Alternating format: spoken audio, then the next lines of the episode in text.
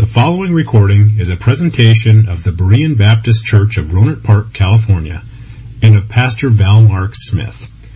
We are an independent Baptist congregation committed to the accurate presentation of the historical doctrines of the faith. We welcome your visit to our services anytime here in the Rohnert Park area. So we're talking about the Trinity. I started a series of lessons on the Trinity. And we're speaking right now about what is God. And in John chapter 1 and verse 18, we read the words, No man hath seen God at any time. The only begotten Son, which is in the bosom of the Father, he hath declared him. Let's pray. Father, thank you for this time we have. I pray now that you would instruct us from your word, that you would fill us with your spirit, give us an understanding of your word, we ask in Jesus' name.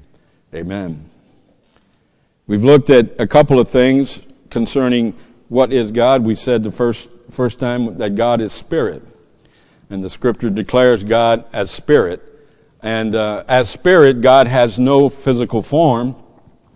He assumes physical form so that you and I can somehow comprehend him because God is far beyond our ability as human beings to comprehend. We simply cannot fully understand what God is. Uh, so we, we, we looked at that. Then, secondly, we looked at God is a person. And uh, we, we saw from the scriptures that God has attributes of personality, and uh, so do we. We possess, we possess attributes of personality. And this is why the scripture says we are created in the image of God. It doesn't mean that God is a man like me, that God is in a physical form uh, as a man. God is not limited to, to the physical form as a man, but God possesses uh, attributes of personality, and so do we. Now, the rest of creation do not. The rest of creation do, does not possess what we could call personality. And we looked at that and we, we studied that, and we saw that. Now, today I want to look at point number three, and that is this God is one. God is one. I'd like for you to turn with me, if you would please, to Deuteronomy chapter 4. Deuteronomy chapter 4.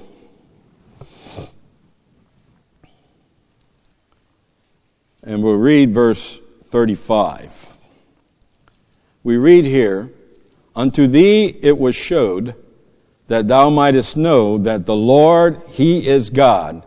There is none else beside Him. And then look at verse 39. Know therefore this day and consider it in thine heart that the Lord, He is God in heaven above and upon the earth beneath. There is none else. Men do not have a full understanding of God. And as I said earlier, we can never fully comprehend God. But most men do not even have an elementary comprehension of God. How many gods are there? Well, it depends on who you ask. Uh, if you ask the world, you would get a great number of answers. And I did some research on this, and depending on which list you choose, there have been millions of gods named over the last three to four thousand years. Religious, religions claiming Christianity, religions who claim to be Christian, and re- realize there's a lot of religions who claim to be Christian that actually aren't. But religions that claim to be Christian possess 33,000 individual sects. 33,000 branches of religion in the world claim to be Christian. The Hindu religion in India alone has 20,000 different uh, sects of, of faith. 20,000. So, by men's reckoning, the number of gods is innumerable. But God's word declares there's only one God in all of creation. We read it a moment ago in Deuteronomy chapter 4 and verse 35. Unto thee it was showed that thou mightest know that the Lord, He is God. There is none else beside Him. Deuteronomy chapter 6 and verse 4, we read, Hear, O Israel, the Lord our God is one Lord. Isaiah chapter 44 and verse 6, Thus saith the Lord, the King of Israel, and his Redeemer, the Lord of hosts, I am the first and I am the last, and beside me there is no God. Isaiah 43 and verse 5. I am the Lord, and there is none else. There is no God beside me. I girded thee, uh, though thou hast not known me. In Isaiah 45, verse 21, we read, Tell ye, and bring them near. Yea, let them take counsel together who hath declared this from ancient time? And who hath told it from that time? Have not I, the Lord? And there is no God else beside me, a just God and a Savior. There is none beside me. 1 Timothy chapter 2 and verse 5. For there is one God and one mediator between God and men, the man Christ Jesus. So God's word is very clear. There is no other God other than the I am God. Yet the world declares many gods. We hear men's ideology about this at all time.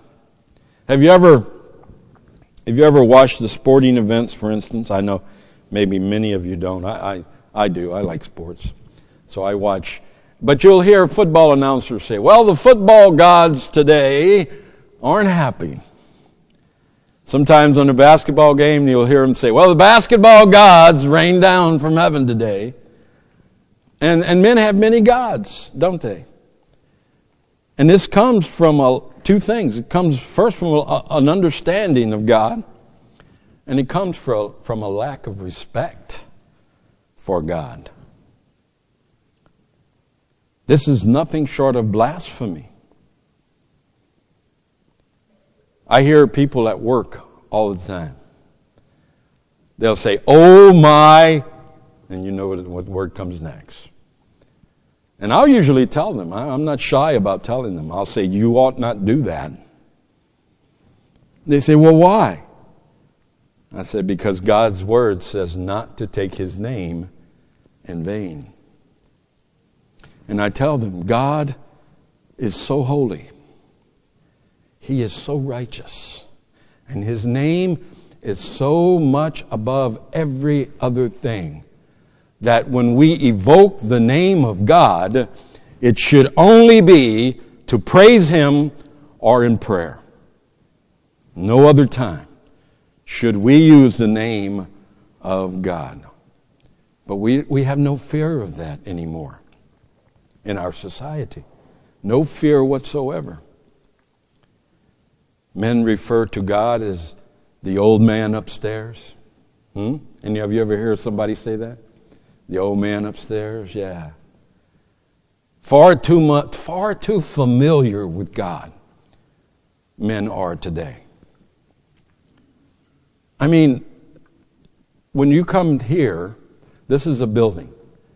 It's, it's made of lumber and plaster and glass.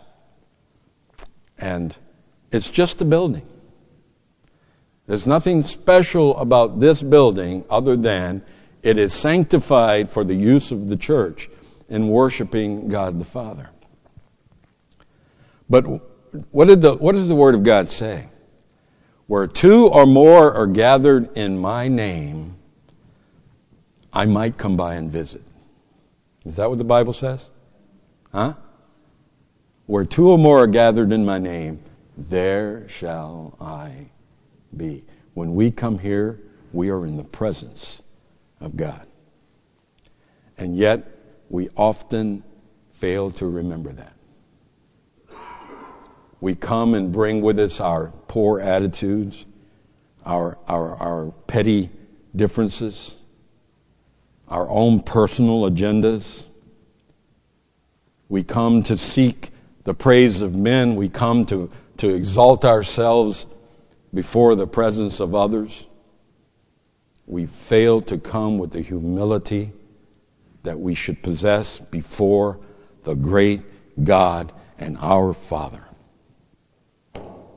And this is why I'm, I, I wanted to teach this series of lessons. Because we have lost our respect for God. Oh, I'm not saying we don't love God. I'm not saying that anyone here this morning doesn't love God. But we fail to respect Him. We fail to honor Him. We fail to reverence Him. And this is so important, especially for young people. We have a few younger people in the room today. It's so important that we understand that though we don't fully comprehend God, we know that He is far beyond our ability to understand. But we honor Him and we respect Him as we conduct our daily lives. That is so important. That is so important. But men, when I went through NCO training in, in the military, they told us you, you have to be careful about your interpersonal relationships with the people that are under you. Because familiarity breeds contempt. The more familiar you become with someone, the less respectful you become also. When you don't respect the powers that be, you know, I drive home and I commute, and I'm appalled. I wish they would come out with self driving automobiles, because uh, I'm appalled at what I see. I get when I when I when I reach the Narrows, of course, you know it's a nightmare for the next eight or nine miles. It's like I'd rather pull my own teeth. But when we get back to Petaluma and and the road widens out again and goes back to three lanes, that commuter lane, the signs that say two or more persons. Now I don't even think about getting in that lane if it's in the time period. If it's not in the time period, I'm in that lane right away. But if it's during that time, I don't even think about getting in that lane if I'm sitting in my car by myself. Because the law says two or more persons. But men have absolutely no character at all. I watch the cars go by and I look and say, hey, there's only one person in that vehicle. And I always ask myself, where are the highway patrol? Where are they? They should, they should post themselves along the place, the way, because they could get them, they could make a fortune. Because people don't care. And it's that type of, it's that type of lack of respect that I see and I observe from men with respect to God today, and it, it absolutely is sickening. I don't know what's holding God back from pouring out his wrath upon people of, of such character. And I'm not only talking about unsaved people, I'm talking about people who claim to be a child of God, yet show so little respect for God. Even in their worship services, they, they worship God in, in a manner that's absolutely disgusting. So we, we need to, and those, none, none of this, by the way, is in my notes, so I'm, I'm just off on a tangent here. But it really bothers me, it really does. It really bothers me that people say, "What? I don't know what happened to the youth in America. I do. I know what happened to the youth in America. I've taught this before. They were betrayed by us. We betrayed the youth in this country. When we stepped away from God's word and when we quit, when we quit following God's counsel, uh, that's when we let the devil take charge of our children. So we need to get back to grassroots. Exodus chapter 20, verses 2 and 3. I am the Lord thy God, which have brought thee out of the land of Egypt and out of the house of bondage. Thou shalt not have, thou shalt have no other gods before me. The wrath of God will rest upon the head of any people who attribute God's glory to another. And further, this directive from God cannot be ignored. Exodus chapter 20 and verses 4 through 6. Thou shalt not make unto thee any graven image or any likeness of anything that is in heaven above, or that is in the earth beneath, or that is in the water under the earth. Thou shalt not bow down thyself to them, nor serve them. For I, the Lord thy God, am a jealous God, visiting the iniquity of the fathers upon the children unto the third and fourth generation of them that hate me, and showing mercy unto thousands of them that love me and keep my commandments. Thou shalt not make any graven images. And here he's talking about making images for the purpose of worship. We don't need an image to worship God. We don't, we don't need to have a statue. We don't need to have a, a, an object here that we, that we look to and, and that we, we use in our attempt to worship God. We don't need those things. And as a matter of fact, God said, don't make them. Because they will lead you away from Him. Now, when we consider what I've said so far, when we, when we take this truth that we've discussed, I'd like to make a couple of key observations concerning uh, God as being one. So, number one on your study sheets is this. Because God is one, He demands exclusive attention from me. Exclusive attention from me. We read a moment ago from Exodus chapter 2 and verse 3 Thou shalt have no other gods before me. Now, this is fairly straightforward. No other means no other. There should be nothing before God. Nothing. Not, not, not a job, not, not a hobby, not a relative. Nothing should come before God. God is before all things. And He should be the first thing in our life.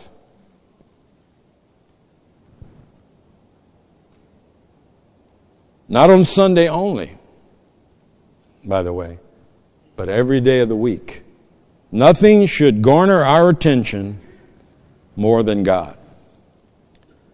There's a there's an elderly lady that works where I work, and uh, she's she's Filipino, and uh, her name is Barry. That, well, that's what we call her. Her name is actually Silveria Graham, but we, everybody calls her Barry. How you get Barry out of that, I don't know, but we call her Barry. And I love to be around Barry. She comes in in the morning. She's, I think she's 72 or 73. She comes in in the morning. She puts her purse down and she says, thank you, God, for another day. And then she comes right over to me and she always, she always wants to share some blessing that, that God had, had, had given her or, or something that happened where, where she was able to be a blessing to someone else. And then she, she grabs hold of our director of nursing and brings her into her office, not her office, but the director's office. They go in there and she closes the door, and before they start work, they pray. Every day they pray. And she prays for every resident in the health center. And she's always got a smile on her face. She's always talking. She sings hymns throughout, the, down, up and down the hallway.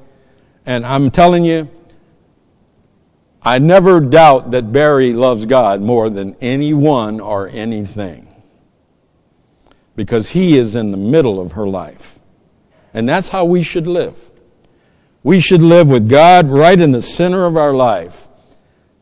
And everything we do should revolve around God and around our respect and love for Him. God demands our exclusive attention at work. Be honest at work. Be ethical. Work diligently. Be dependable. Be loyal. we have a, one of the janitors in my department. He, he touts himself to be a Christian. But I'm going to tell you, he's the laziest guy I've ever seen in my life. I want to go to him and say, don't tell people you're a Christian, please. But I can't do that. That would be, what would that be, Gary? That would be uh, harassment. That would be harassment and I'd get in trouble. But that's exactly what I want to tell him. You know, you, you claim to be a child of God, then have some character. Show some ethics. Be honest. Be, be diligent. Be dependable. Be loyal.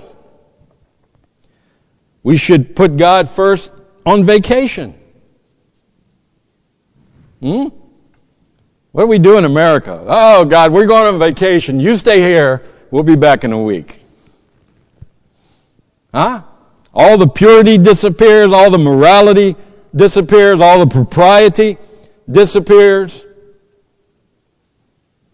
when we go on vacation. We should live our life doing all things with God and His glory in mind and at heart. Now, wait a minute. I'm not standing here saying I've arrived or I'm perfect. I need this as much as you need it. Matter of fact, I taught myself this lesson before I brought it here to teach today. We need to do all things with God and His glory in mind. We need to stop and ask ourselves before we do anything, will this glorify the Father? And if it won't, then don't do it. What do they say? If it's in doubt, don't do it. If you have to ask someone, would this be a sin? It probably would, so don't do it. Huh? I cannot fathom why this is so difficult to understand. This exclusivity to God and God alone. Uh, my wife expects that. My wife demands that I am devoted exclusively to her. Hmm?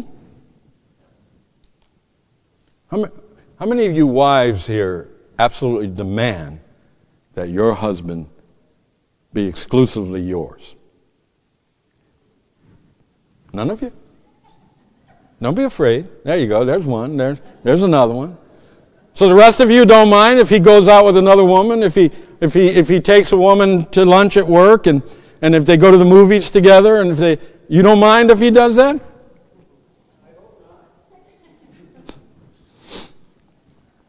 You demand that your husband be exclusive to you. My wife does. Listen, my wife is a Cajun. And she grew up hunting with her dad. She could hunt me down and shoot me like a dog.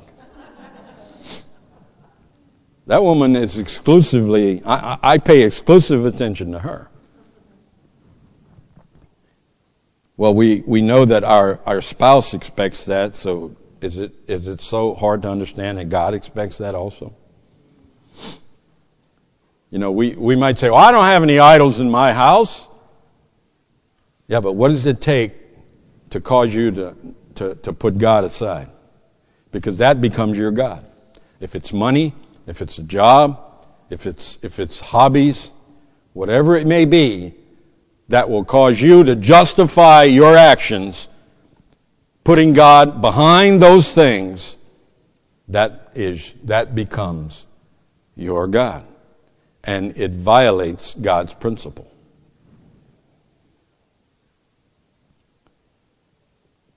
How do you suppose my wife would react to me ignoring her and giving my attention to other women? I mean, I could come home and say, but I give you some of my attention. I mean, I come home a few nights a week. And shouldn't you be happy with that? Shouldn't you be happy that I sometimes come and pay attention to you? No, she wouldn't be happy with that. And God is not happy with that either. If, in fact, God declares himself to be jealous. Did you know that? God in Exodus chapter 20 and verse 5 says, Thou shalt not bow down thyself to them, nor serve them, for I, the Lord thy God, am a jealous God. Now that, that phrase goes much deeper than just the, the human reaction of jealousy, but it shows and demonstrates the fact that God demands us to be exclusive to Him. Jealous for His honor and glory, and will not peacefully give it unto another. Furthermore, this jealousy brings forth wrath and destruction. God demands our fidelity, but the truth is, He deserves our fidelity. He shouldn't have to demand it, He deserves it. Revelation chapter 4 and verse 11. Thou art worthy, O Lord, to receive glory and honor and power, for thou hast created all things, and for thy pleasure they are and were created. Colossians 1.10. That ye might walk worthy of the Lord unto all pleasing, being fruitful in every good work, and increasing in the knowledge of God. Walk worthy. God deserves, He deserves us to honor and worship Him and Him alone. So God is worthy of our exclusive attention. And then, secondly, because God is one, we should have a single heart of love for Him. Single heart of love for Him. Deuteronomy chapter 6, verses 4 and 5, we read, Hear, O Israel, the Lord our God is one Lord. And thou shalt love the Lord thy God with all thine heart, and with all thy soul, and with all thy might. I, I got saved the Sunday after Thanksgiving in 1981. And at that time, my wife, she grew up in a Baptist church, and so she, she, she said, Yeah, I'm saved. And I, I started involving myself in church work, in ministry, and I was going to leave one, one afternoon, one evening, to go and do some work at the church. We were building a, a physical church building, and I was going to go to do some work. And she told me, she said, If you leave, I won't be here when you get back. And I was, I was afraid. I mean, I was, I was a very young Christian. I was afraid. And I, I went and sat down and I looked her in the eyes and I said, I love you with all my heart, but I love my God more. And I've got to do this. And I said, I certainly hope you'll be here when I get home. So I left. And I got to the church and a bunch of men were there working and I, obviously I, I didn't show a lot of enthusiasm, so the pastor pulled me aside and said, "You okay?" And I explained what happened. He said, "Well, you get, you better get back home right now." But I finished what we were doing, then I went home. When I got home, she was sitting there, and she was crying. And I went over to her, and she said, "I'm sorry. I shouldn't have done that." See, what happened is while I was off serving God, God took care of her heart. He changed her heart. And it was about 30 days later she got saved. And God deserves our single heart of love. I mean, we must love God more than anything else. And, and the time may come, if, if it hasn't come for you already, the time may come when God will test that love. When you will have to choose between God and your loves your love of this life or things in this life. So we have to be careful with that. Not only should God have exclusive rights to our attention, He should also have exclusive rights to our affections. when I think about this, Jacob comes to mind. Jacob, through deceit, married Leah. But Jacob loved Rebekah. And far too often, God's children love this world. And therefore, their heart is not given to the Lord as it should be. We're admonished to love God with all our heart, with all our soul, with all our might. Now, I've got just a couple minutes left, so in closing, I want to state the things that our love should receive, that we, we love most that we should give to God. First, I would say it's our time. Time is a commodity. We have a limited amount to spend. And where and what consumes our time also consumes our affections. We will be judged at the judgment seat of Christ by what we do with our time. This is why Paul admonished us in Scripture to redeem the time.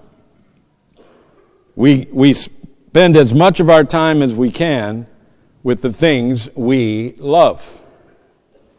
So the proof is in the pudding, as they say. Where your, where your heart is, there will your treasure be also, the Lord tells us. And if we love God, we'll spend our time living for God. But another thing that, that we should uh, exclusively give to God is our talent. Each of us possess gifts or talents from God. And these talents are given to us not to, not to exalt or honor ourselves, but to use in His service. Not to further our own agenda, not to promote our own glory. 1 Corinthians chapter 10, verse 31. Whether therefore ye eat or drink or whatsoever ye do, do all to the glory of God. And then thirdly and lastly, our treasure. Matthew 6:21 for where your treasure is there will your heart be also. We may claim to love God, but uh, as they say, the proof is in your treasure. The proof is in your treasure. Matthew 6:31 But seek ye first the kingdom of God and his righteousness, and all these things shall be added unto you. God is one. He's, there's only one God, and God is the God. And we should be exclusively living for Him, and He should receive all of our attention and all of our affection. All right, folks. Well, I hope that was helpful to you, and uh, we're going to break and dismiss here. Thank you for listening to this presentation of the Berean Baptist Church of Rohnert Park, California. If you would like further information about our church, please feel free to call us at area code 707-584-7275 or write to us at Berean Baptist Church, 6298 Country Club Drive, Rohnert Park, California, 94928. Additionally, you may visit us on the World Wide Web at www.bbaptist.org.